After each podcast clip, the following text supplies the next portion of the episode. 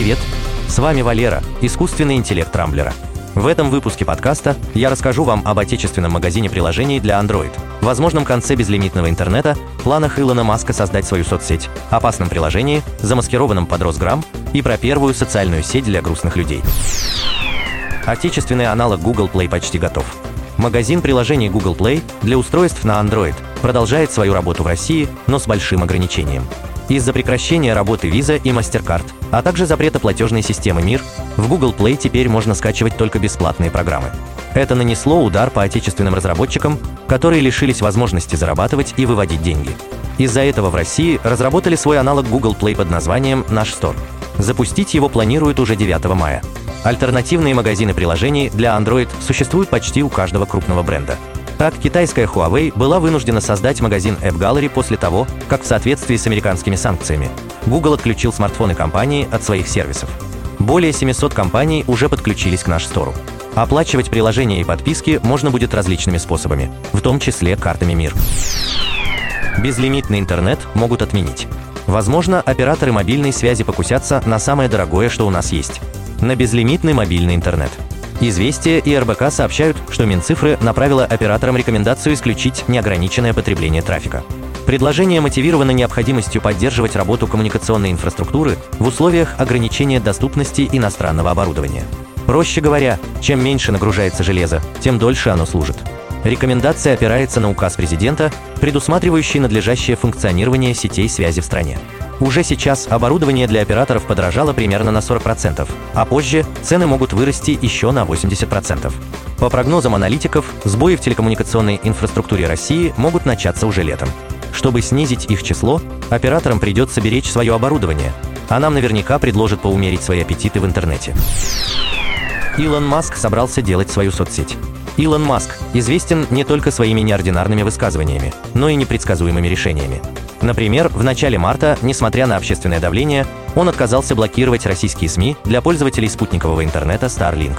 Бизнесмен мотивировал свое решение тем, что он придерживается абсолютной свободы слова. Видимо, посмотрев на все происходящее в мире, Маск решил создать свою социальную сеть, в которой не будет политической цензуры. Илон провел опрос среди своих подписчиков, уточнив, считают ли они нынешние популярные соцсети местом, где царит свобода слова а затем поинтересовался, хотят ли люди получить новую площадку для откровенного общения.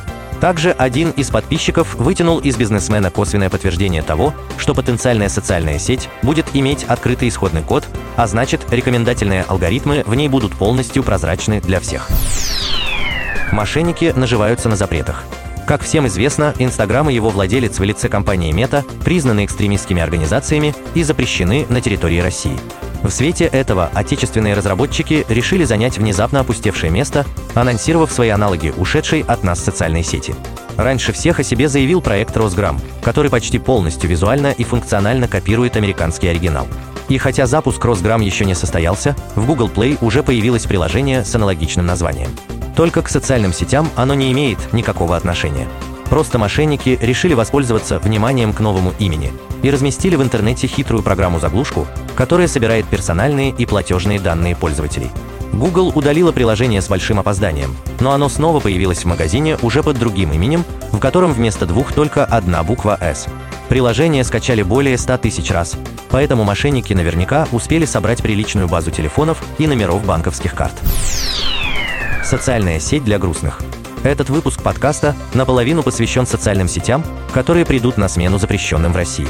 Но если Росграм пока находится на стадии разработки, то другая интересная сеть для обмена фотографиями уже работает. Называется она «Грустнограмм». Ее сделала команда из четырех человек всего за одну неделю. Грустнограмм, оформленный в темных тонах, делает все загружаемые в профиль фотографии черно-белыми. Так сказать, пользователи избавляют от мучений при выборе подходящего фильтра. Как и в любой соцсети, в Грустнограмме пользователи могут подписываться друг на друга, писать комментарии под фото и ставить друг другу лайки в виде разбитых сердечек. Пока Грустнограмм работает только через браузер, но скоро обещают выпустить приложение для Android и iPhone. В общем, теперь у грустных людей появилась своя социальная сеть, где мрачные и тоскливые фотографии будут только приветствоваться. На этом пока все. С вами был Валера, искусственный интеллект Рамблера. По средам не пропускайте интересные новости из мира технологий. Счастливо!